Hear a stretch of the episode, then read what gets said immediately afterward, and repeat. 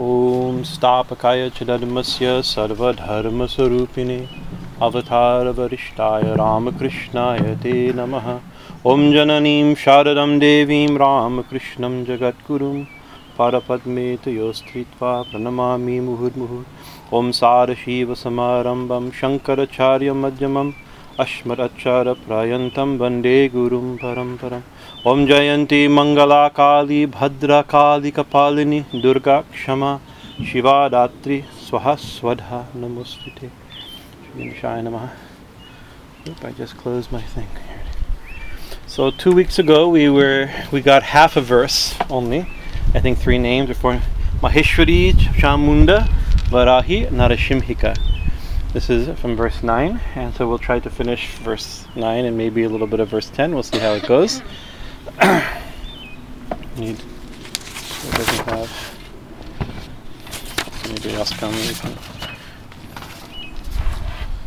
I can organize my thing here. So we mentioned we've been mentioning that some of these names are in little clusters of names. The last cluster was a lot of names dealing with the um, the matrikas from the Chandi like for instance uh, Varahi, Narashingha, Maheshwari, then there was Brahmi, there was um, uh, Chamunda, all these, these are names a cluster of names you have. You take. I didn't put the translations because we're working on. there's no clean translation for any of these names. It like, doesn't just mean this. Sometimes they do, sometimes they don't. Uh, and actually, it may have been God's arrangement that we stopped with Narashimhika and because now another set of names starts, right? There's a few names. Uh, they uh, uh, it gets a little. Uh, um, well, one of the when you think of Kali, you usually think of swords and, and skulls, and things like and skeletons. So this is a name with lots of skulls and skeletons. so we'll start. So the first uh, Vajrangi, Vajrakankali, Kali. Nrimunda. Let me uh, can I, I just make it bigger. Nrimundara Shrag Shragvini. Shiva. Vajrangi. So we have in uh, Vajrangi, we have one of the actually a similar name for Lord Hanuman. Vajrangi, right? It's just a Hindi uh, way of pronouncing it. This Hindi way of pronouncing it. Vrajangi. So the simple Vraja, uh, we can go like all the names. We start with the simple, simple meaning, and then go a little more esoteric. So Vraj, simple meaning. Vraja means lightning or lightning bolt or thunderbolt, right? And Anga also and Vraja also means uh, uh, diamond, has both meanings. And Anga means limbs or body, right? These are ang- our Angas, Angas. So Hanuman is called Bajrangi because his body is strong as, how do you say, diamond. Diamond. My brain. Today has not been a good brain day, so forgive me. I'll get going. Hopefully, the caffeine will kick in. Uh, uh, uh, uh, so he's and nothing stronger than not lightning, diamond. diamond thank God. Okay, mom.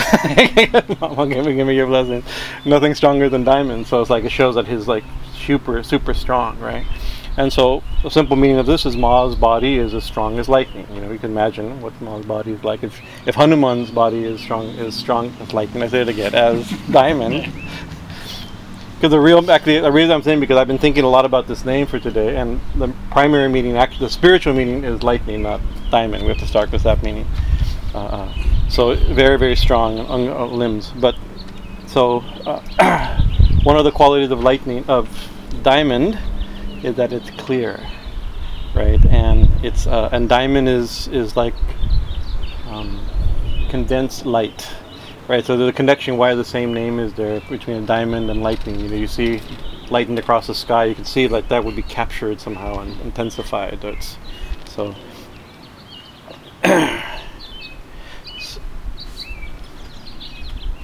but as diamond, so what is it as lightning? It's not going to be one of those days. As lightning, what, what does it mean that her body is made, her limbs or her body is made of lightning? So this is refer like we've like there's many of the names we mentioned that have this uh, uh, kri sound into it. We were talking about that the kriya type, the different shaktis that Ma personifies. One of it is called is uh, vidyut shakti. Vidyut shakti means electrical, the energy, electrical energy, right? And so this is, um, uh, and this is like a uh, the Vidyut Shakti of, of Devi, one of her Shaktis, is electrical of transformative electrical power, right? And so, like the electricity we see in the material world, that's just one aspect of it, right? But uh, and uh, one of the actually a lot of these names, these names of Kali, this little cluster of names, are all also similar names of, of uh, Chinnamasta. One of her names is is uh, Vraja. One of her names is Vraja Yogini, Vraja Angini, uh, Vraja, you know th- these names like that. Because she's also seen as like the, the uh, as as what what's another, what's another lightning that you can think in the body is Kundalini, this tremendous. Uh, lightning stri- uh, uh, uh, uh, when the kundalini rises described as almost like a striking of a lightning you can imagine that red hot uh, uh, um, blast of, of clear energy clear illumination so in in Chinnamasta iconography that light as Raja Yogi Raja Yogini it's like the the the uh, the sudden flash of perception direct perception right and you see in Chinnamasta what happens that flash of perception which we interpret energetically as a wake of kundalini or in meditation as a flash of direct perception, what happens to Chinnamasta? Right, her head disappears. Right, it's like it, it, it, it's it's beyond the brain, beyond intellect, beyond anything. It's like this direct direct perception.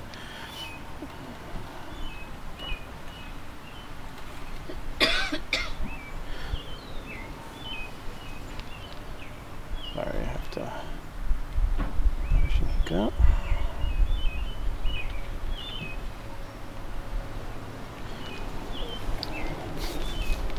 So it's like that. Uh, uh, uh, uh, the awakening, the, that flash of kundalini is seen as like the, the flash of perception, and that flash of perception cuts everything, destroys, it burns everything.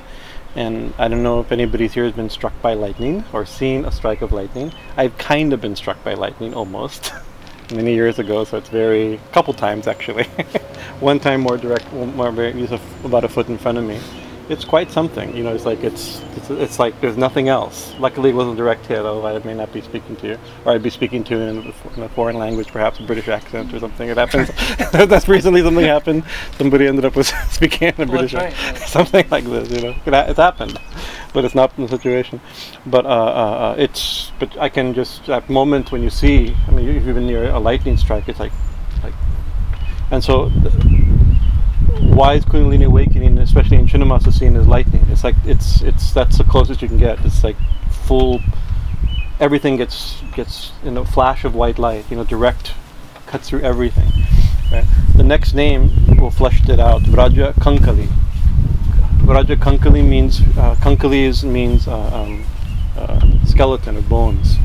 Right. We're actually thinking earlier that maybe Kankal, because this is where Sati bones are. Maybe this is why Kunkal is. I don't know exactly, but Kunkal near Haridwar, it may be named after that. You you brought that up. Maybe it's a possibility. Vraja Kankali. So they have to think. That means her bones are lightning, or her no, her bones are because there's also characters like um, Dadhichi has bones that are made of diamond. So there's that's a term like this. So there's bones that are very strong that they can hurt them. And his, many stories. that's what Hmm? made the lightning bolt. His bone. Oh, yeah, that's right. Indra's even lightning bolts come from come from his bones, right? But we have to think. Th- so there's reference to that. I mean, but but, but uh, of not lightning. I keep messing that up. Of diamond. It's gonna be on the- Uh, uh, but li- but as as lightning, what does it mean that Maz has a, a skeleton of lightning, or her bones are made of lightning? Jai Ma, come over here.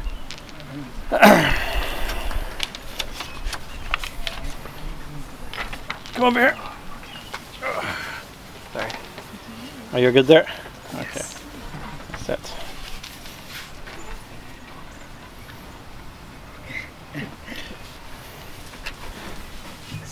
So if, if bones of light, so the, this, no, no, the, the symbolism that's given, I'm giving, I'm talking a little bit in circles, but I'm trying to, to put in words uh, uh, commentary of yogis, right? That's not without just reading. I could just bring out old commentaries of yogis and try to interpret it, but um, if you look at like a like a, if a skeleton, I'm looking at this this name here. Where are we? Not a what's it? 66. 66, right? Her skeleton made of, uh, of, of lightning. So if you think of a skeleton, skeletons are big symbols in Kali worship. You know, and, and bone, the skeletons, and law has, you know, there's cremation ground. There's all kinds of levels of, of meaning, but a skeleton is when the body is when you strip the body, the flesh away. What's left? It's a it's a it's a subs it's a structure on which the body is built, right? And her last thing, her body. So if that's made of electricity, that's made of lightning, if that's made of diamonds, that's made of, of kundalini, right? Uh, uh, when the body's stripped away, what's left? Right, you know, like the, what's uh, uh, uh, uh, what's in the spine when the body is gone. When body consciousness is gone, what awakens? And these names, this cluster of names, will show because the next soon the name will be a severed head, a garland of skulls, and it's all about the removing of body consciousness. When body consciousness is, is removed, something happens, right? There's a flash, lightning happens, you know. Um, also, you can also think that that uh, i i this vidyut shakti, this electrical current, this divine electrical current, is also our nervous system. It's the product not our nervous system, our astral nervous system, the the pranas, the subpranas, the uh, uh, nadis, the subnadis, the chakras, uh, the granthis, the marmas, all these. That that's this is a skeleton. This is actually our electric skeleton. Our regular skeleton, as you know, see, is, is one thing, but we our electric skeleton, our astral skeleton, our electric, our uh, energetic skeleton. This is that it's saying that she is that. Her skeleton is made of electricity. Our skeleton is- is her electricity. Also, one of in the Chandi, there's a beautiful scene uh, when she appears in the Chandi on uh, uh, when Kali appears, one of her weapons, she's holding this typical. She's holding a bell. She's holding a, a a spear. She's holding uh, a club. She's holding a sword. But then she's holding a strange skull-top staff. Right, and we've mentioned this before. One year when we, we were at uh, Mother's in Costa Mesa, next door there was one of these Halloween shops. I mean, they come up, they, they open for a couple months around Halloween. And I walked in there. I thought, well, check it out because Halloween's always good because for Kali devotees, you find things with skulls, you find little chocolate, you know, skeletons off her mind. It suits our, our, our, our aesthetic a little bit, you know. We go in there and oh my God, we're like, look, a strange skull top staff. This big staff with the skull, you know, it's like, and I re- so we bought it for her. You know, we put it, you know, for the for Halloween. You know, we put it, uh, and Halloween came. It was uh, around that time that year of um of uh, uh, Navaratri. You know, Navaratri is around this time, this fall time. And as I was reading the story, of Leela from the Chandi, when we mentioned Ma held in hers that her the staff fell down, so we were all like, ah, this see, now she's she, she's wielding her. wheel. But also, what is that staff? Of course, it's a cool. It's cool, you know, for sure. Something out of Skeletor would hold or something, you know, from our cartoons of our youth, right? It's cool. But what what is it? The the skull top staff is our is our spine right we have a spine we have a skull right? So she's this is one of her weapons right? She's this is the thing. And in the uh, Kalaratri also this one if you look at Kalaratri's weapon actually it's the same thing. She holds a like a spine with the ribs right? One of her Kalaratri is a very ancient name one of the probably one of the most ancient names of Kali actually. I think I mentioned before in the Mahabharata uh, uh, one of the earliest uh, uh, uh, Puranic or scriptural references to Kali as a as a goddess is in Mahabharata, and within the same verse, the name Kalaratri is there. Right, it's the very a very ancient form, and she holds a skeleton. With this is this is her weapon. You see, you go inside on our window above the door. The the Navadurgas are there. She's holding, right.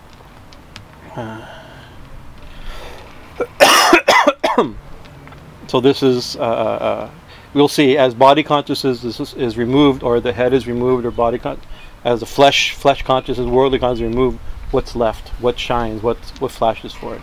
so we're not going to spend too much time on these two names i want to get into the other names they'll, they'll give they'll give light on these first two names what's the ne- next name I think that the next verse already or the same verse same verse Nrimunda Shragvini. Nri Munda Shragvini. Nri means, like Narashinga means man, Daima. It means human, right? Munda means head or, or uh, not skull, it means um, head. Yeah, a severed head is a Munda Mala, is you know, so mu- Munda. Munda. Nri Munda Shragvini. She who wears, this is like, who's garlanded with. And next, in the next verse, it'll, it'll use the word mala, the first word of the first next verse, garland. But here, she who's wearing human, human heads, and so that's a very that's one of the when when you think about Kali, when you think of Kali's iconography, one of the things that most hits most people nowadays. We don't even notice her her skulls, right? Even uh, but uh, uh, but is her garland of heads or garland of skulls. And in and both Hindu and Buddhist iconography uses this garland of skulls and heads, right? And so, like all all all iconography has a language. If we don't know the language, it seems like meaningless If you look at a book and you don't, you know, somebody shows you a book, you don't know the language. Oh, it's meaningless. These foolish people are, are. But if you know the language, all of a sudden the language, the words make sense.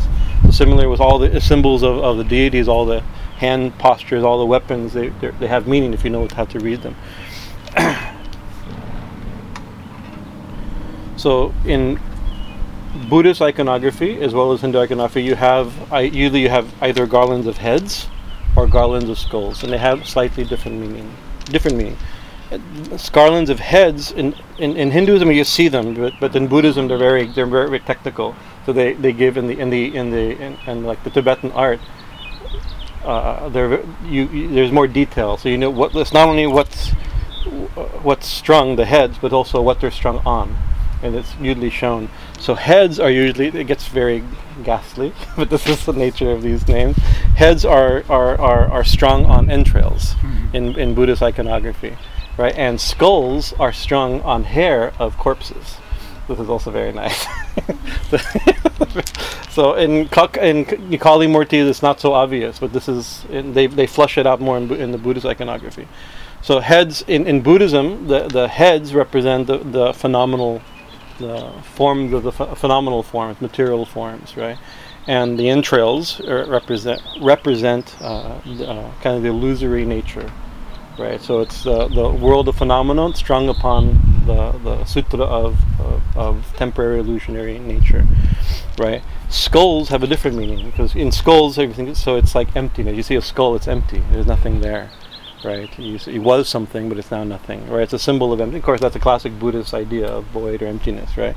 And the hair of corpse is also is the end of concept, end of con- conceptual thinking, and also the Anatman doctrine of non-self, right? This is how the Tibetans have uh, tantric tantric Buddhism uses these symbols, right?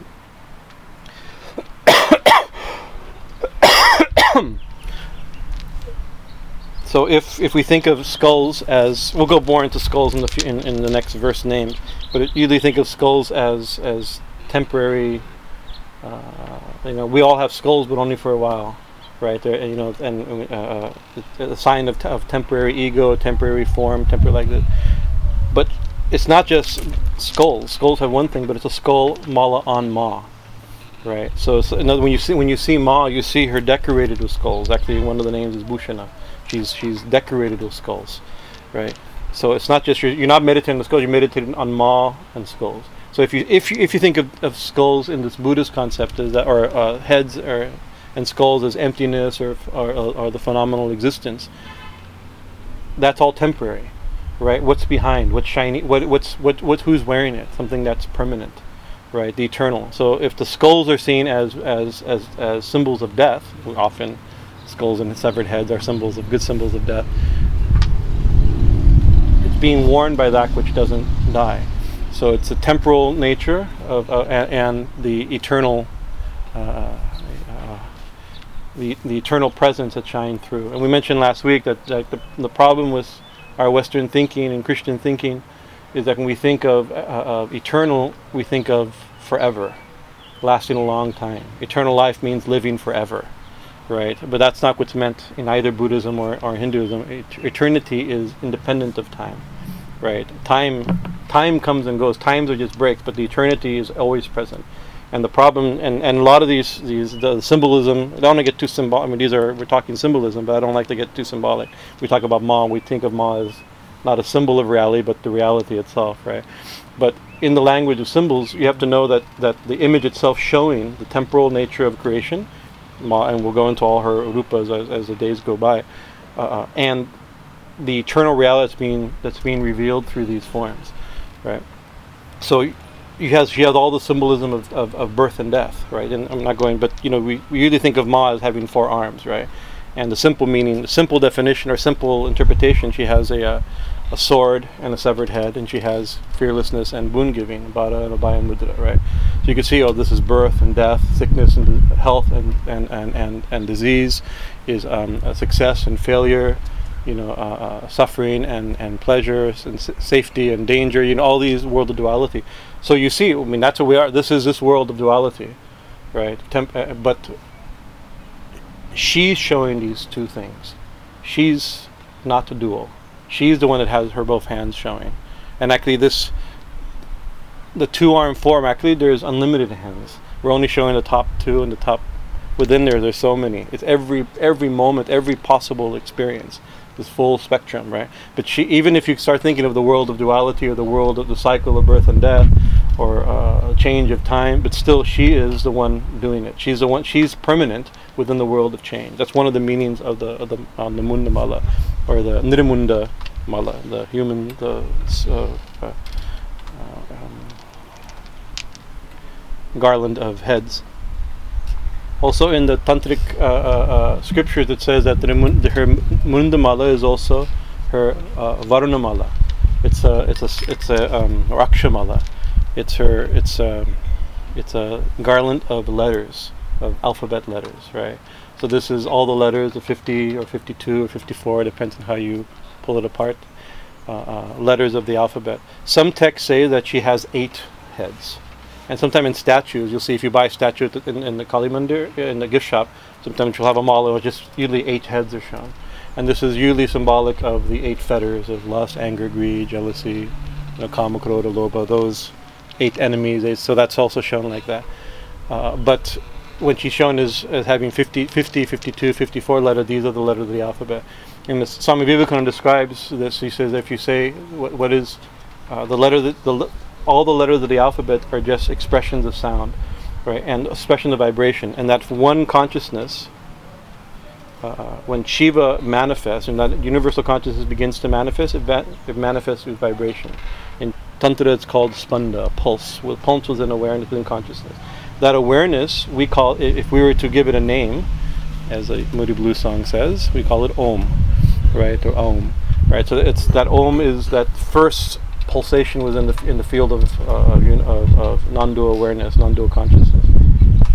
That that from that one sound then differentiates differentiates into all sounds, and we'll go over the months into the differences between the vowels and the consonants and the main vowels and long short vowels and long vowels, aspirated vowels, non-aspirated vowels. Each one has a very between a and e or i and u. We talk, you know, these are the three. There's a lot. We'll go into that as as names come up, but um, uh, but all the different consonants, all the different uh, letters are expressions of that one sound.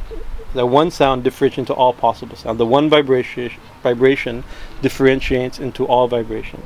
In a yantra, that one central dot go, turns into a triangle. That triangle expands and interacts, and pretty soon you have the 47 triangles of the Sri Chakra into the 64 billion triangles of the, of the Universal Chakra describe 64 billion. in case you're wondering how many triangles there are in a Sri, actual triangles uh, in, in, in the Sri Chakra, 64 billion.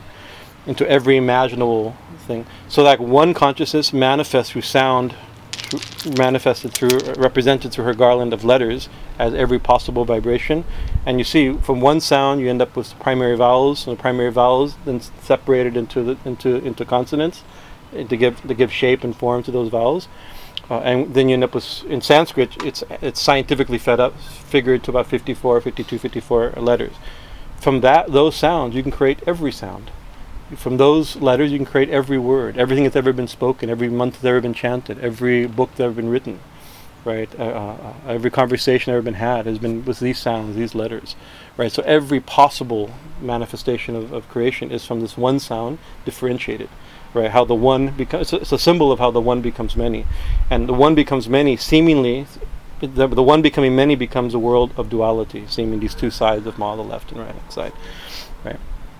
So this is a simple uh, idea of her Nirmundara Shagini, and then it says, what's the next? Shiva, right? Shiva means good, right?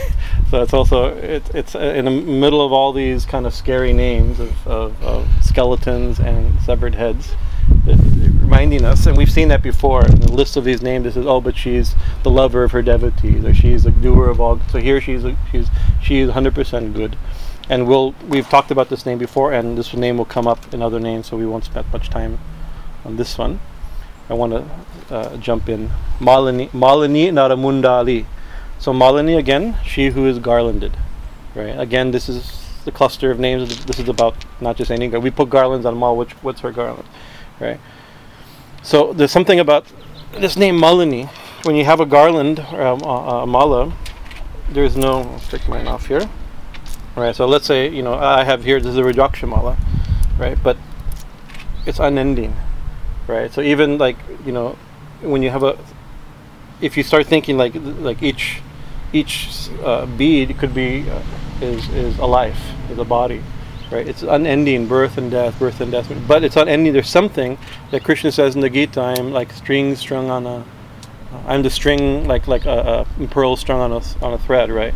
So, in between each of these beads, there's something that holds it together, right? So similarly, you see, we see all these different bodies. We see all our different births, or all different bodies, all these different births all these different forms, or are different forms, the changing forms of the multi, either all the changing forms or the multifarious forms of vari- variety.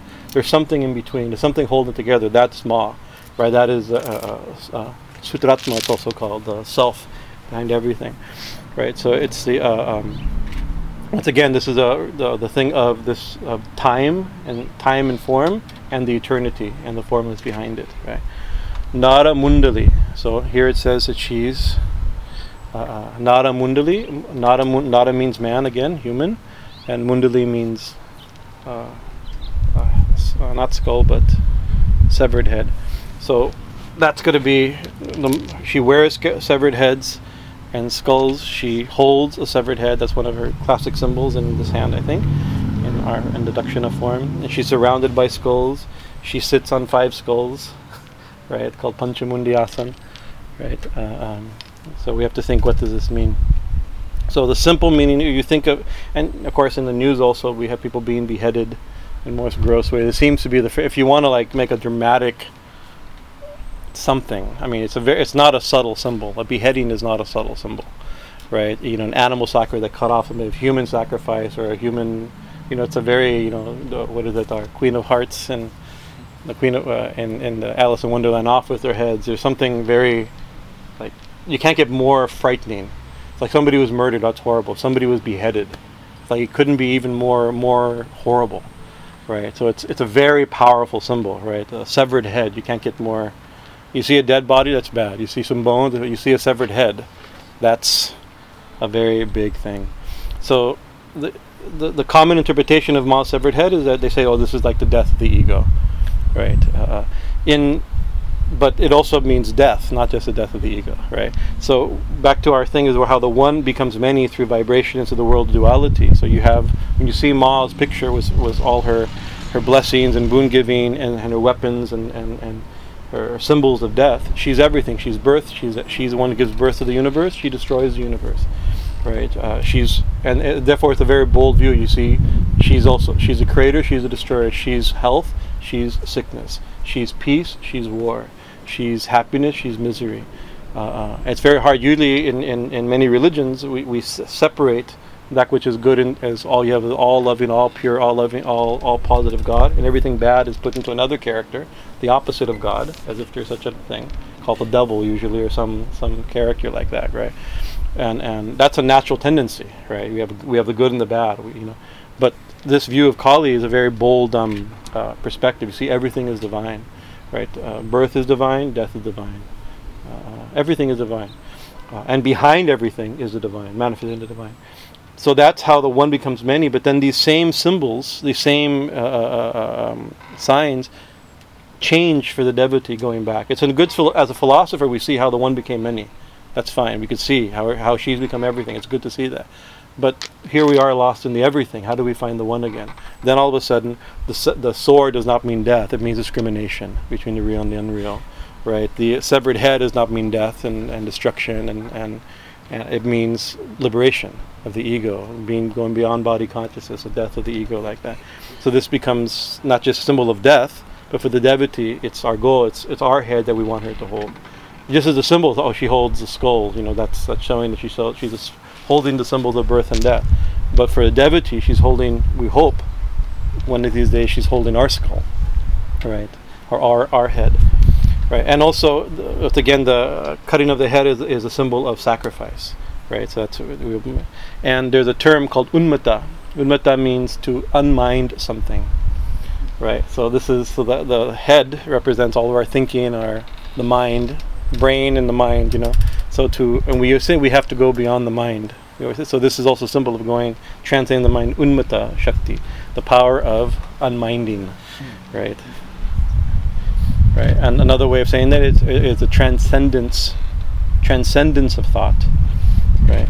But so so, cutting off a head from the bodies where you cut off the head, then you've gotten rid of thought, right? But usually we don't. That's if you're really body identified. We get rid of our head. It's like many of us are. We're in our body. We don't. Whatever the head thinking, we're not conscious of. We're not conscious of our head. Most people don't think through their heads, right? But a bigger problem is not our. Of course, our thinking is a big problem, but the spiritual life they tell us our it's our, it's not our identification it's a subtle identification with the mind and thoughts that's a big problem but the main problem one of those thoughts that we're identified in the mind is the thought of the body right so by cutting the body from the head actually it's liberating not only from mind and thinking but of body consciousness right and worldly thinking the body those energies as being the, the uh, so it's interesting that that getting rid of our thoughts but what's the thought that's trouble the, the thought that's trouble is the thought of the body, right? Uh, uh, uh, Deha uh, uh, uh, chinta, I think the Gita says. It's the thought of uh, identification with the body. And the tantras say like when the when the body and the head are separated, not really separated, but you know, body consciousness is separated, or then something happens that, that then conscious conscious was attached to the body, because actually, you know, you, when you cut off the, the head, Ma doesn't sit there and hold the body; she holds the head right? The head's more important, right? The head is a symbol of consciousness, the thinker, the thought, right? When when the body is gone, what happened? Then you have the infinite, right? The body is, represents form. So you liberate body from the consciousness from form. Consciousness can spread to the infinite. These are all given in the tantras. Uh, and so then go back to our Vrajangi and our Vraja, Kang, what is it? The uh, at the uh, yeah Vraja Kankali, right? Uh, uh, when the body, the head is separated from the body symbolically. Now, I'm not going to cut off people's heads, but when body is separated, when the head is separated from the body, what happens? The real nature of the body comes forward. The the electrical current. You know, when Chinnam, cuts off her own head in this in, in, in that form, right? What happened? Like the three the three uh, uh, uh, the awakening of Kundalini is so powerful that it that becomes like a, a strike of a lightning. Then the real nature, even the real nature of the body, is shown, because our the conscious. It's not our problem. Is not we're thinking of our of of, of, of, of Kundalini. That's not the problem. We're in our nervous. We're thinking of flesh. We're thinking of the the, the most gross, dense uh, uh, uh, conception through the senses and the world and the body. When the body, when the head is liberated from that, then the body itself strikes. The electricity awakens. Kundalini flashes forward um, becomes a pillar of light, it says in the scriptures. last verse again. Unmata. But then the question comes, and sometimes uh, I sometimes think, and people sometimes ask. My aunt one time also asked. She says I was trying to describe the symbolism of it. He says yes, oh, it represents this, and the heads represent this, and the but there's other ways to represent this. Right. You know, the other deities also have different symbols that represent transcendence of the body, right, and the time and, ti- and the eternity and time. Why such ghastly images? Why skulls? Why severed bodies? Why skeletons? Why blood? Right. You know, uh, uh, and when you we can we can understand things philosophically, right? We can understand the theory, right? And then we can oh, you're like, oh, I get it. Yes, yes, I understand right? But it's easy to put the theory away without really e- engaging it, right? Right. But this, these symbols, such an image can't be uh, uh, avoided, right? It can't be put aside. It, it, it, it awakens something so, like you see a severed head, if you actually were to see one, even an image of one, you, it's like it, you, you have to deal with it. It's, it, it, uh, uh, uh, it communicates at a symbolism like this communicates at a much deeper level than just a philosophical understanding. We're not the body. We have to transcend the body, and then, you know, and then you know we can start think uh, the death and time and immortality, and these are all. Uh, uh, and also, if when we when we experience it, if we were to experience such a state, uh, an unmata of unmindedness, right? When the mind is transcendent, the body is transcendent, and, and and the flash of direct perception flashes forth, right? It's not philosophy right? We're not philosophically thinking. It's it's a direct, immediate. It's the only. Re- it's it's a very real uh, uh, thing. And so, but, but so that's fine. But why such scary images, right? Because it's scary, right? right? Because such experience, like, it's described as death because it's death. Maybe not physical death, right? But if your whole, of our whole world, the structures we built upon it, our, our our whole relationship with ourselves and everything, everything, our dreams and aspirations and path, when it's if that were in a second to be ripped apart or burned up, you know, like uh, uh, it's not going to be a. It may be an ecstatic experience ultimately, but the process may be a little bit painful, maybe frightening at least, right? Uh,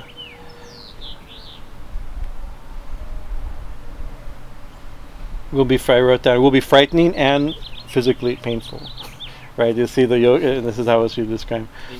Hmm? Profoundly ambiguous. Yes, yes. One theologian, we, we we did a there was a show, a little tabloidy show called Strange Universe. Mm-hmm. Many years ago, did a uh, did a uh, segment. a segment on Kali Mandir, right? Hmm. We were a little nervous because you never can control Usha, has a, Usha being Usha knowing that world of journalism and different layers of jur- standards of journalism. She knows that if you give them a story, then they'll fall. You have to give them a story or they make one up, right? Mm-hmm. So she created a good. I mean, she created. Mm-hmm. She had dancers and singers. I mean, I mean, it was a great. So it was a. Be- they did a beautiful uh, story on it. But we all, we all, we all, uh, it was, it came up on midnight on Ashtami. It was a very big day. It appeared at midnight on Ashtami, the main day during Navaratri. Wow, right? And all of a sudden we hear and, and, they're doing it's beautiful and the dancer and singing and mom beautiful usha's talking different devotees remember the different devotees talking. And then we hear an unknown voice. Kali is frightening. Kali is vicious. vicious. Like going oh no i know we had no idea. Of course this is he's but uh, uh, uh, uh, uh and then it all started. that's how it all started like oh no like it didn't work. We were trying to do create a good story. We lost control, you know, because it's a tabloid. They're trying to you want a dramatic. It was a good dramatic, and and then unknown Christian theologian talking. That's a great person to ask about. Luckily, it turned out really good, right? That unknown Christian theologian then says. Then he goes back on. You see his face. His Kali is not bowing down to evil right? He says he says Kali Kali is bringing us back. What was the line? Kali brings us back to what we don't want to see. Yeah. The profoundly ambiguous nature of the sacred. Yeah. So this is it's a great you know it's a very great. We're like oh that was like the best line of the of the whole show. somewhere we have somewhere we have it if you want to. If we, somewhere we have the DVD of it somewhere. Uh, uh, uh yeah, we got. Uh, it was supposed to come one week, and then we were we were uh, uh, we were bumped one week by Kenny the Human Shroud, which is a, a homeless guy who uh, who looked a little bit like the Shroud of Turin. Turin. Turin. Turin looked like Jim. so I was so like going wow, you know. We all got up getting ready one week, and anyways the next week. But uh, uh, yeah. So it's uh, uh um,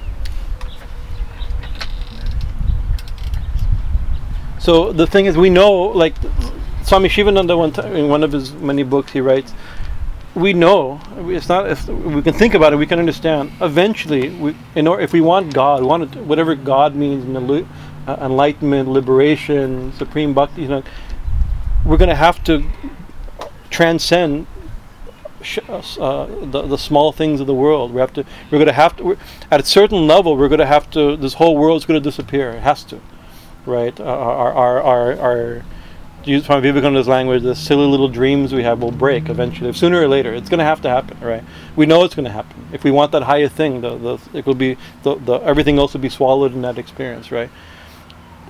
But we don't want it to happen, right? We want God. We want to get. We don't want to. You know, we don't. Uh, that great line in, in Saint Augustine's Confessions during his conversion he was a playboy. Saint Augustine was Augustine or Augustine was a was a playboy, and so he realized he was being called to monastic life and to spirituality and like that. And he's going, Lord, you know, it's like uh, grant me chastity. Right, he knew, his, but not yet. that was his answer. right, there was a great symbol because uh, you can see it's like we all know we, there's going to be some, some giving up, some, some. Uh, if you're going to be reborn, you're going to die before you're reborn. You don't get re- you're not born until you die right? So whatever rebirth means, a spiritual birth, it's going to be something transcended, something given up, something cut away. Depends on what it is, right? Uh, either given up or something taken away, right? One of the two, right? But it doesn't mean we want it to happen. We know it has to happen, but it's not. We're not. We don't want it to happen. It's going to be a little painful, right? Uh, uh, uh, uh. So we don't want it to happen, even if we know it has to happen. That's the thing. We know it has to happen. You know, we pray to Ma. You know, it's like Ma, please purify me, but you don't really want to. We, want to. We want to be pure already. We want to be pure. We don't want to be purified. We want to be disciplined already, not disciplined. Right? There's a difference. we want it to already happen. The process is never pleasant. You know, like we want to grow up. We want to be grown up. We don't want to grow up. That's the difference, right? You know, we want to be mature. We don't want to mature. You know, these the process is not going to be is not uh, nice generally, right? Because it causes an entire reori- reorientation of our reality, right? But the scriptures say also that the joy of transcending the body, which is symbolized by that severed head or the garland of heads, right? Uh, uh, it's we should focus on the joy of transcending the body, not the pain of losing it, right? You know, so the the, the, joy of, of the larger joy of the eternal, the infinite. Uh, uh, uh, we should focus on that. It's like, but but until we feel that, we get nervous, or we're going to lose lose what we have, you know. Uh, is consciousness symbol of the severed head is consciousness not limited to the body idea. And the body also we should we should look forward to the day when we transcend the body because the body is symbolic in, in, in spiritual symbolism of a cage or or a tomb. You know we're trapped in this. You know we liberated we're not we're, we're, we want to be liberated from this. Uh,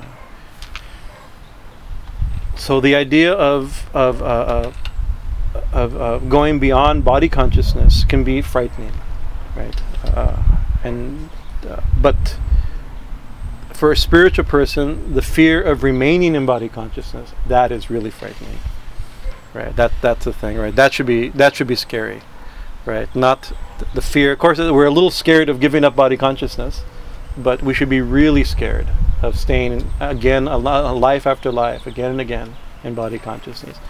I mentioned before sitting here actually that one time uh, with Kalipada we went to we played hooky from the temple. Right, there's lots to do, and I needed to get away, so I called them. Let's go eat lunch on, on, on Venice Beach. I needed an earring. I got these earrings at that time. Mm-hmm. Right, so we walked on the beach, and we ended up. We went. I found. We found. We walked along the Venice Beach and came out, and all of a sudden we see this sannyasi was standing there. Right, an American old named Baba Nataraj right? Very interesting personality. Old, old man, probably in his 80s or 90s, and very good health, right? And we sat down, we, we did pranam, we sat down on a bench, and two, three hours he gave satsang. very, very nice, you know. And, and one of the things you see, I remember he says, he says, says uh, nothing wrong with this world. We're here. I mean, our karmas. Are, we have duty. We have karma. Desire, that's what brought us to this world. Nothing wrong with it. Nothing really intrinsically wrong. Nothing wrong with, with job and family and this and like that. But it's not why we came here. That was his point. He says like we came here for a reason and we forgot it. He says we came here to wake up. We came here to trans. We came. The human body is meant to transcend body consciousness. Maybe it's possible in other bodies, but it doesn't. At least from our perspective, it doesn't say an animal can't go beyond animal consciousness, body consciousness.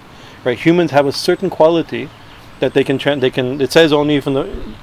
There's examples of course, you ask you ask animals, they say the humans can never transcend body content. Only animals can do it. You know, each from their perspective. but uh, generally, in the scripture, it says we have many examples of animals attaining the highest liberation by the grace of a saint, not on their own. You know, not on their own, uh, uh, because there there's limitations in the nervous system and the karma that led to that body, like this, right? But in the human body, there, not even the God's body is possible. It says only in the human body is mm-hmm. is, is, is liberation or transcendence even possible. Uh, so, uh, so he says that, that the, the, reason we came here is to wake up, and we do everything except wake up. Right? He says you can see when we first when we were first born. You see if you've ever seen a little child born. Some children have especially divine karmas, and they, they keep it for a long time. But almost every child you look, you you can see they're kind of remembering why they're here, right? And then he, the way he described, he pulled out something, and he said somebody jingles something in front of his face, right? And they forget. You know, with some toy, something like that, that brings us into the external world. You see in their eyes, and all of a sudden, oh, I forgot, right? And then you spend your whole life not waking up, right? And so that's that's scary. The reason we were born in human body to miss that right? Because we have there's obviously we're human, but there's certain karmas that bring into this body. We're fulfilling those karmas and duties, right? Uh, some desires brought us here, some karmas desire here. We're doing that. We're doing and experiencing those things, but that's not the re- that's not the uh, it may be one of the causes, not the reason. It may be the cause of the human birth, but not the reason of the human birth, right?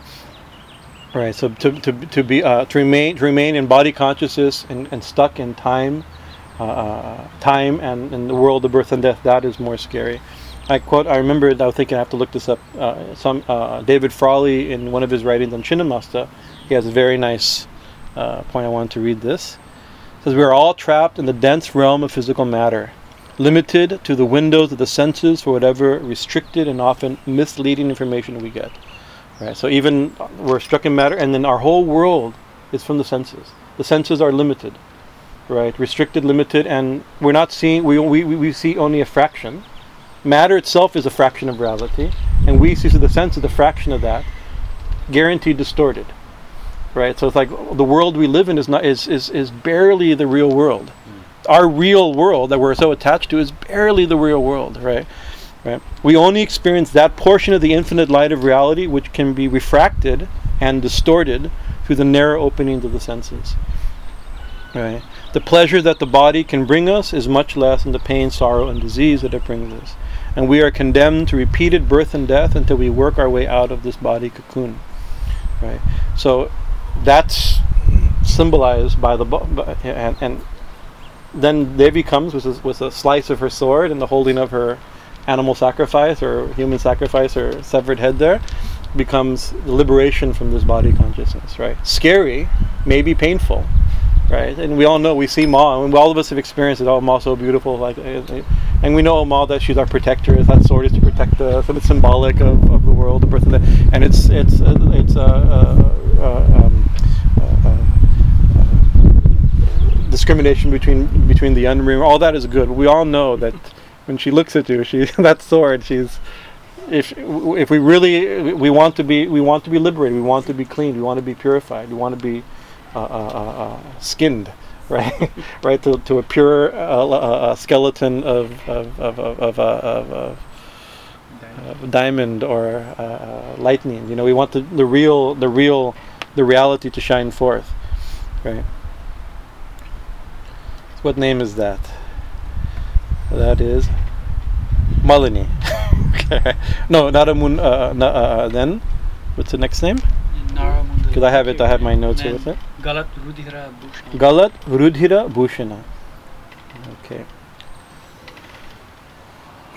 Galat means neck, right? Throat or neck, right? Rudhira. Rudhira means red or blood, the color of blood. Means blood right? And bhushana. Bhushana means decorated, right? Somebody who's uh, uh, her decoration. She's wearing her garments or her her uh, her jewels and gems. Her decoration, her jewelry, is uh, uh, blood. her neck is decorated like this, right? Now this could be because these this this mantra, these names can be different names, or they can all be describing one thing. That severed head is also has blood on its neck, right? So it's okay. It's describing the head, or it's describing Devi, who's has garland. If you imagine, she have actually there. Uh, one of the dhyan mantras says she had garland of heads dripping blood. So it's a similar. You can see that. So either it's a description of the heads or of her necklace around her throat, also dripping blood, right? And so now we have we have severed head imagery. You have now you have blood imagery, right? And and uh, uh, uh, and you see Kali Mandir. You look at what what's the main. We have a lot of red there's red cloth, red flags, red uh, uh, red curtains, red. Um, uh, the sindoor is the god is covered in red. During puja, we give you red, you know, red, red, red, red. You either think of the paper on, on this color of red, right? Uh, the color red and white, right? And and so it's a color of life and prana, right? The color of blood, right? Blood is full of of, of uh, vitality. It's a great color, and so that's why in ancient times in Bengal tradition they do blood sacrifice to the goddess. Right, it's a symbol of life. Right, we do in Sattvika. That doesn't seem to be an appropriate. Uh, doesn't. I don't think it will help us overcome our body consciousness and, and body awareness to sacrifice animals. Right, it's not not our. Uh, uh, but you see, rather than blood, we have the symbols. We now take it as symbolic. We have red color, red powders, red liquids Alta. We use all these type of uh, things: red handkerchiefs, red saris, right? Red waving cloths. Uh, um, but that that, that uh, rakta is a or here rudhira, uh, red color is is vitality and life, you know. Uh, and also when you cut the head off something, right? That's what happens. Sorry to get too graphic, but it, there's blood, right? It releases prana, right? It, it, it, it like you know, and that prana, unity is a symbol of death, but it's actually not the symbol of it. Blood is a symbol. Of, we think, oh, blood. We see something bloody. Oh, it's it's it's sick and dying. That's like you do the horror. If some if some if somebody's blood on you, you're gonna die. You're losing blood. But losing blood is a, means death because li- blood means life. Blood is not the symbol of death; the symbol of life, mm-hmm. right? So a bloody something is not. Life is, is you're losing life. It's a symbol of life, life, life, life itself, right? Um, and so when Chinnamasta cuts off her own head in the story, the, the, one of the one of the uh, Puranic stories of why she does that, her two I forget the, uh, uh, the name of her. Uh, they're different. They're not Jai Vijay. It's like um, Vajrini and something. I forget the two her two attendants. Right? Uh, um, they they come to her and says we're hung- Ma we're hungry. He says no I haven't cooked anything. No no we're hungry we're hungry. Give us food give us food. Right? And she didn't have any food right? So she said she cut off her own head, and from from the from the two uh, streams of blood came, and she began to feed them. And then she, from her own head, she drank her own blood. Very uh, dramatic symbol, right? Right. But it, but so the the Puranic story of Chinnamasta is not about that. It's about her motherly nature to feed, right? Blood is that of feeding, uh, feeding the deities, feeding feeding her children, feeding awareness, feeding, you know, the uh, uh, uh, nourishment, right? Rakta Chanda Asitangi. Ashitang what Asitangi. What is it? Ashiktangi. Ashiktangi. Ashiktangi, thank you. Ashiktangi. Right. Ashitangi Ashita Ashikta is to sprinkle. Right? Right? Rakta uh, uh, uh, uh, means uh, Rakta means red, or once again the name for blood, but it means blood red. Chanda means sandalwood paste.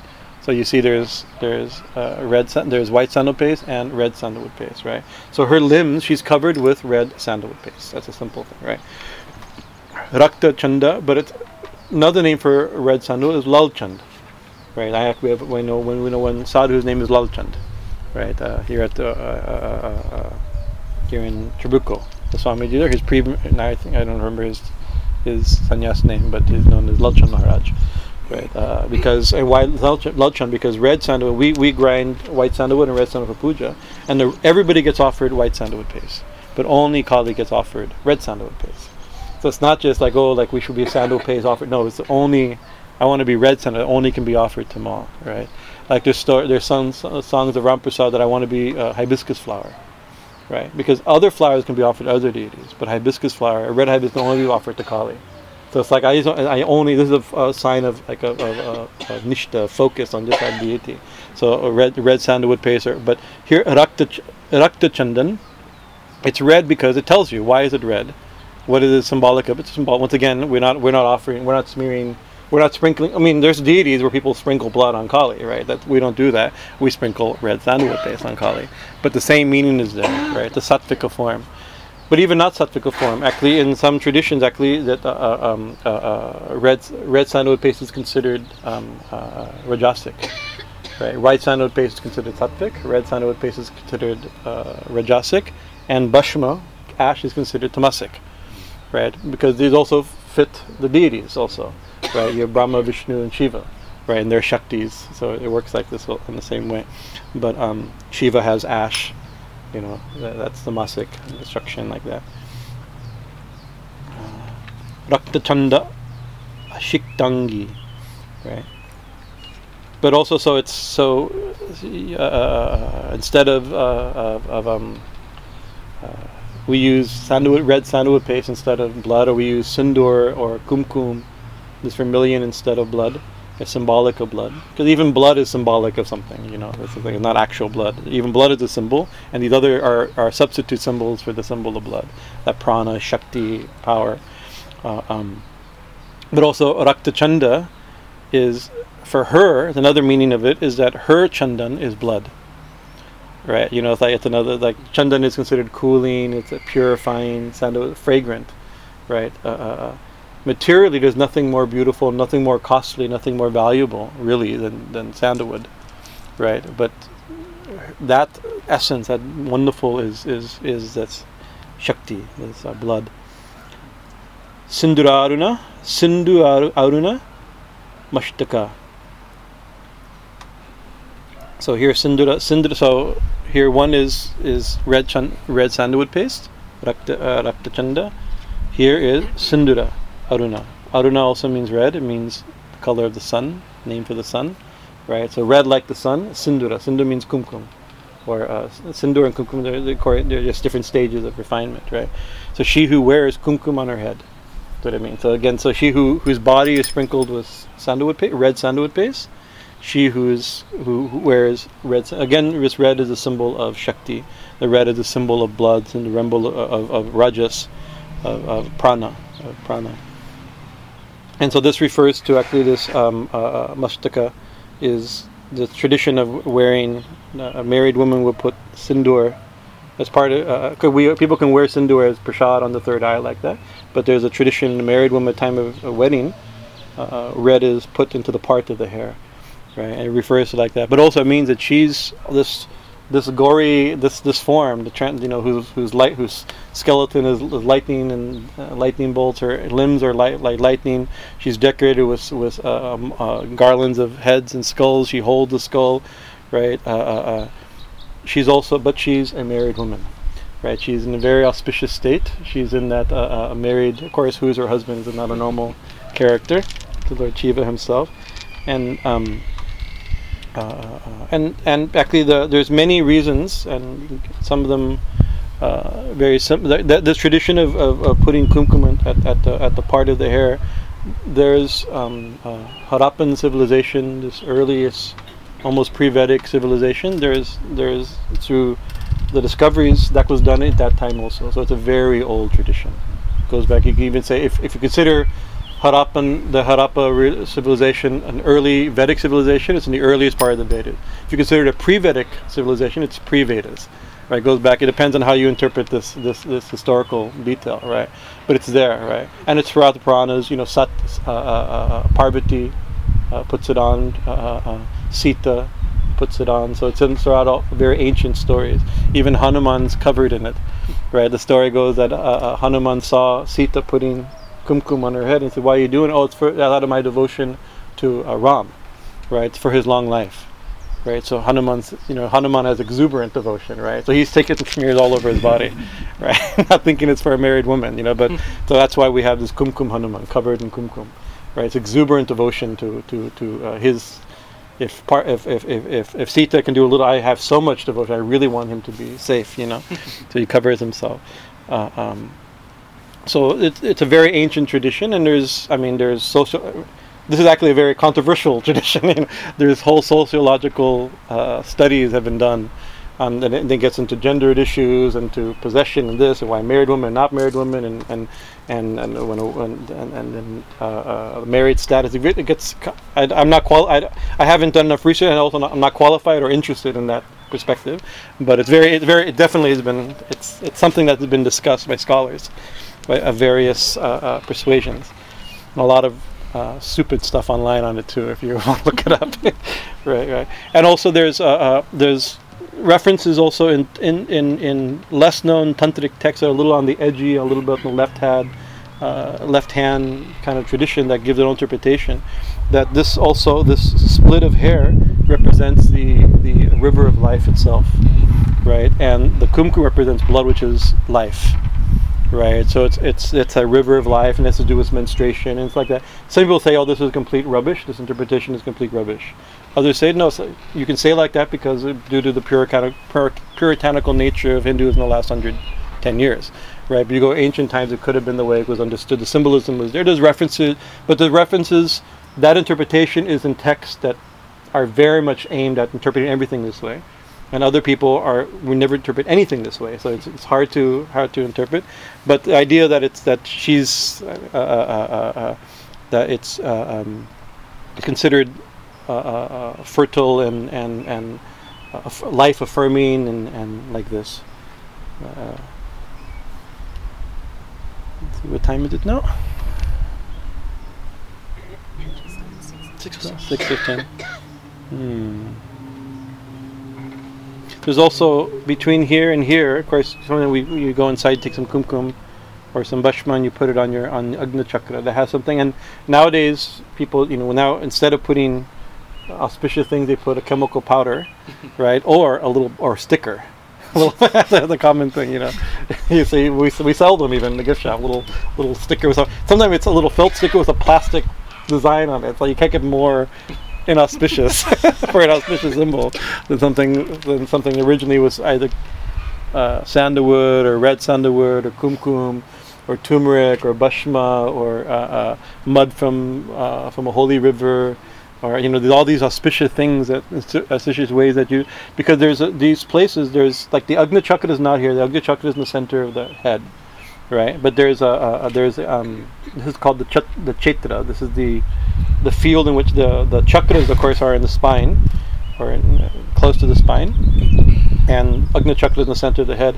But there's a nadi that goes from the back from the chakra in the spine toward the front of the body, right? To the to here to here to here to here, right. That's why when you say, "Oh, like I feel I feel it in my heart," you can't like I feel it in my you know I feel I love you in, in my heart, you know, because this is where the heart chakra is, right? Not here, right? But there's a nadi that goes so the the, the, the shakti of the of that chakra goes out right externally and projected into the world so that's why they're the the, the, the kshetras of the chakras chakra kshetra if that makes sense are in the front of the we've talked about the other day, these are in the front of the body right so there's so that's why putting something here actually can affect you, you can't put your finger inside I mean some people, people, people some people can put their tongue and, and, and simulate that through, through certain mudras right but most people just you know you put put something you know, or the guru touches you, zaps you, or even the priest will give you a blessing on the, on, on the forehead. There's something about the forehead you can see.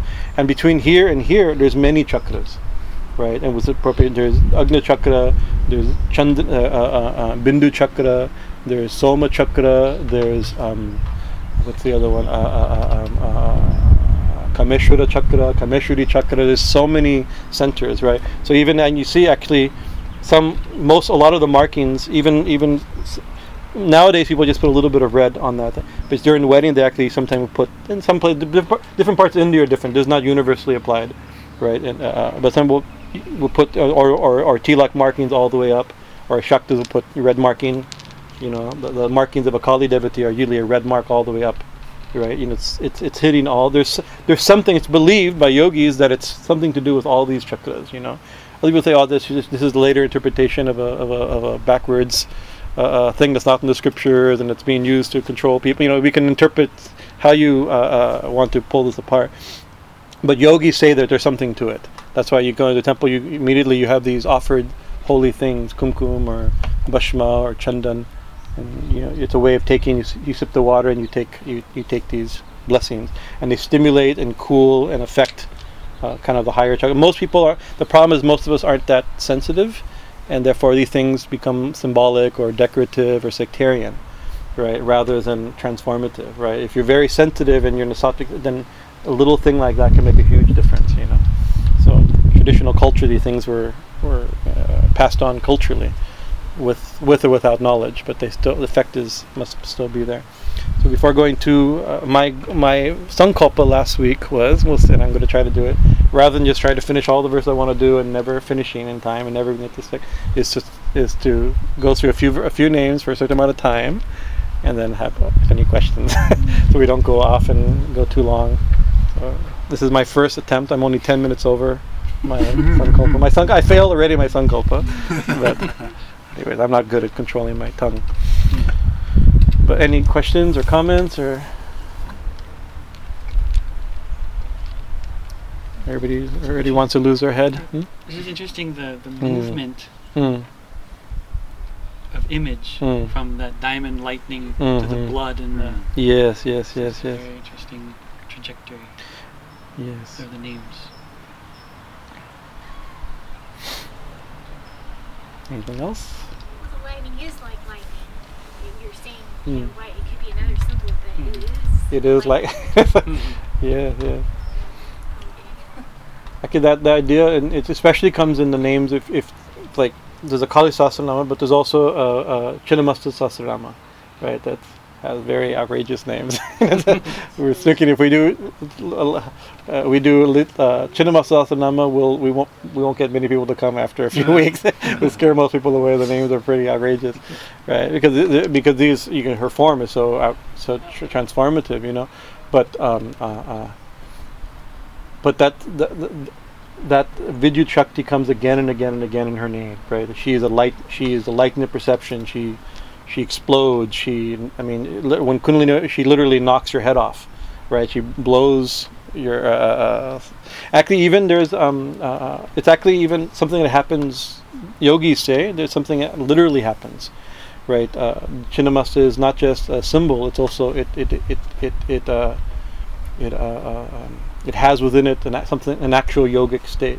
There was uh, one great disciple, probably the great one of the great. Actually, he's one of the great sages of the age, but he was a disciple, one of the really great sages of the age, uh, a disciple of, of Ramana Maharshi, Bhagavan Ramana Maharshi, and.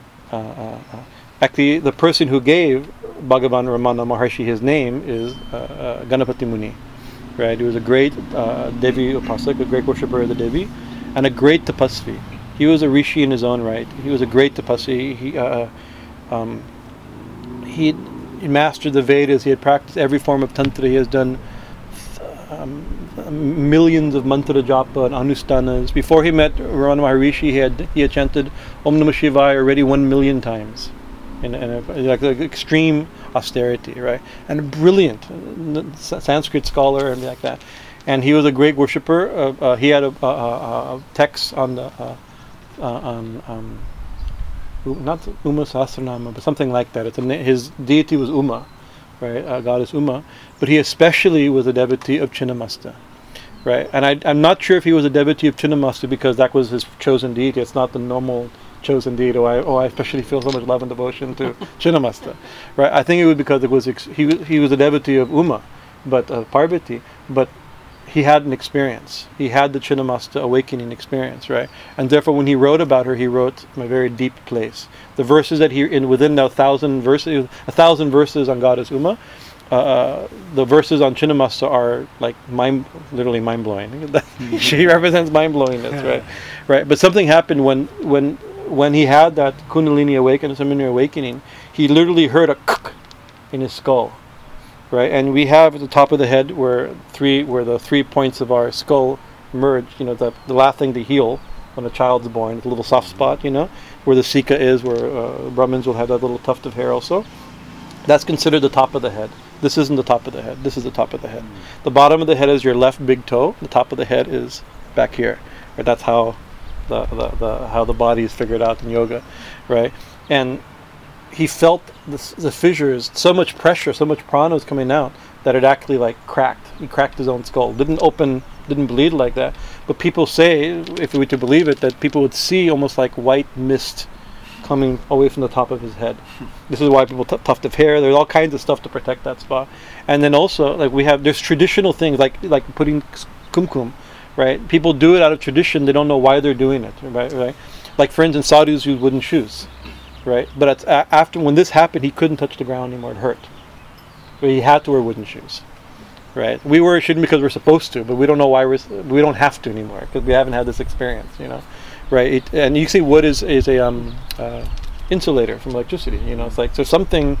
He had like a lightning. He had a lightning bolt inside of him at all times. You know, it's like you see pictures of him in the end. It's like you barely hold. You can. He had some type of thing. You know, some incredible thing, right? He so the uh, uh, uh, uh, literally. You, I mean, you you. Uh, uh, and then he said that when that happens, you tr- you transcend thought.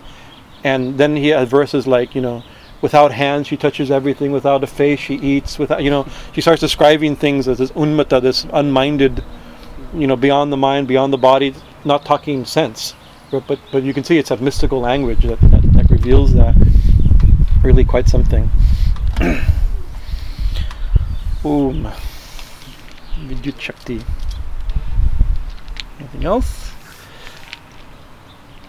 Om. Interesting.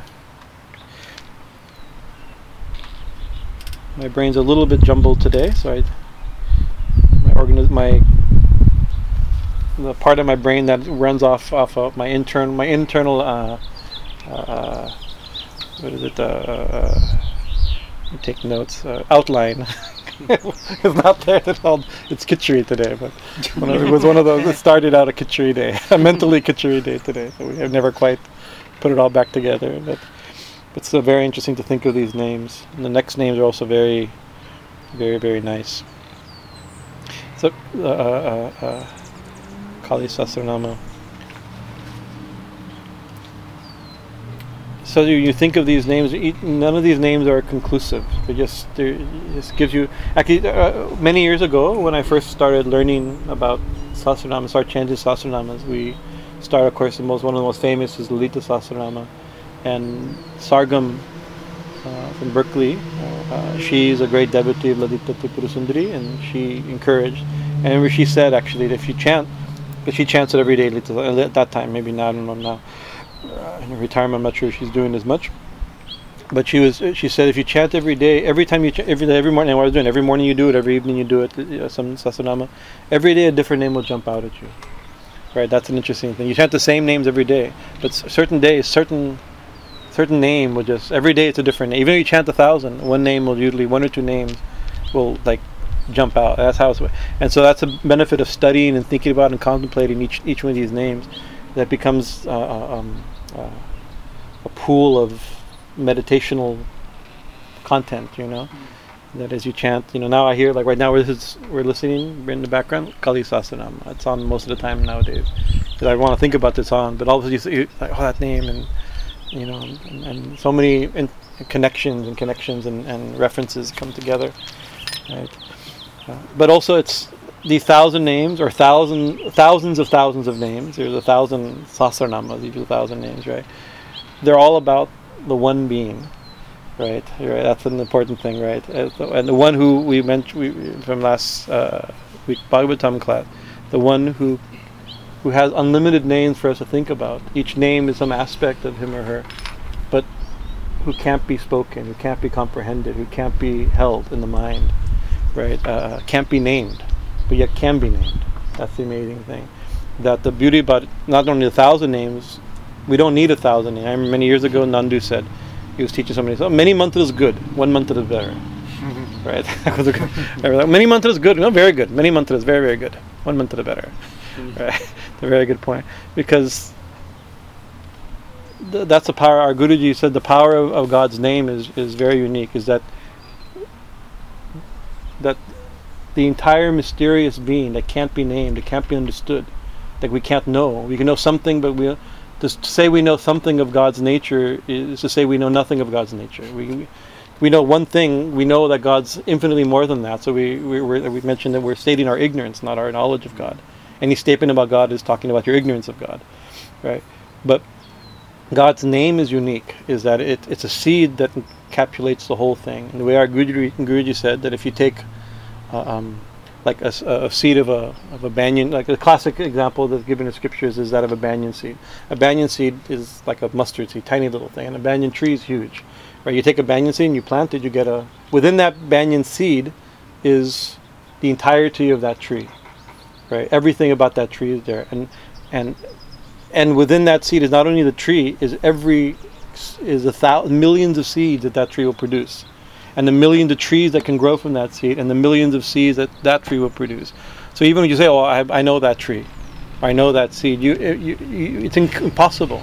But all that's within the seed, right? That's the amazing thing. So if you can hold the seed, you actually hold. If you can hold that seed in your mind, you're holding an infinite potential, infinite.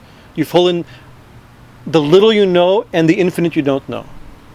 It within if you if you say God's name, any name, right? One name. That's the amazing thing.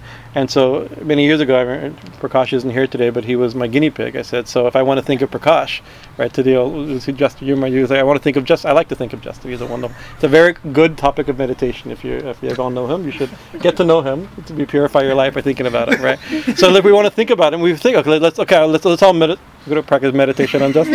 We're going to let's all meditate on Justin. What do you do? So you start thinking. Like, I'm going to contemplate you. Like, well, you know, I know how you, your personality, your your history, what you what you like, what you like to eat, what you like to sing, what you how you're dressed, your haircut, your your your you know our relationship, your relationship with him. uh, Our, you know, pretty soon I can sit there and I can make an, like for for hours I could I can move along contemplating your nature, right? But still, most of you I don't know. I'm only describing a fraction, right? But if I simply say your name, right, all all the, all the stuff that I know about you is in my mind, as well as everything I don't know about you. Still said, it encapsulates the whole thing, the known, and even more so the unknown. So you can hold the unknown by one name.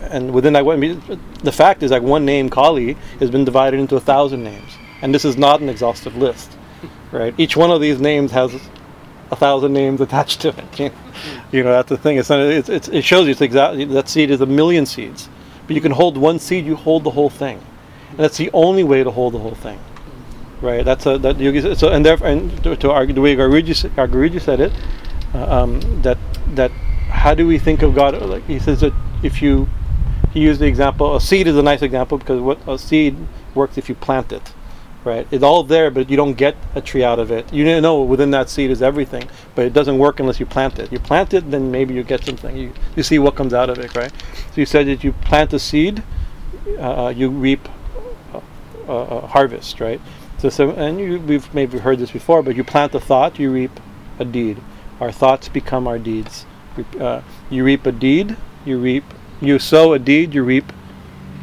a habit, right? Because a combination of our deeds become our ha- habits, right? You sow a habit, you reap a destiny, right? So therefore, Guruji used to say that thought is all important, right? Therefore, think only divine thoughts, right? But so that's good because it's like think only of Justin. That's a divine thought. Or think of God. I think I could think. We can think name by name all these beautiful divine thoughts of, of the Divine Mother, or beautiful divine thoughts of Vishnu or Krishna or Shiva or Radha. Any any list of names of qualities and and we have unlimited scripture. There's a, you can do forever, right? There's no end if you want to study any deity. Right, you, you, there's unlimited literature. The Puranas, you can spend your whole life studying the Puranas, just just the Puranas, what to speak of the Upanishads and Tantras and Itihasyas and, and, and all these type of things, right? Unlimited content, right? But the idea of planting a seed is more powerful, right? And so that the infinite God in seed form is God's name, right? Rather than all those thoughts, which are all good, they're all there in the seed. All those thoughts are good, but one thought's better. To, to go back to that, right? You plant that again and again, then you, you're planting that infinite potential, all that power, all that knowledge, all that non-knowledge, what we do and what we don't, we, know and don't know, what we understand and what we don't understand. We plant that again and again. That could trem- a tremendous effect happen. Then we completely then by planting that God thought, that infinite God in a, in a, in a seed form, creates grows into a plant, into habit, into destiny. So this is the, the importance of japa, meditation, kirtan, is is repeatedly planting of God thought. And all thoughts of God are purifying and illuminating and help our understanding. But God's name is the the core, the core core core thing. Bija, Rakta Bija. Hari Om Tat Sat. All right, let's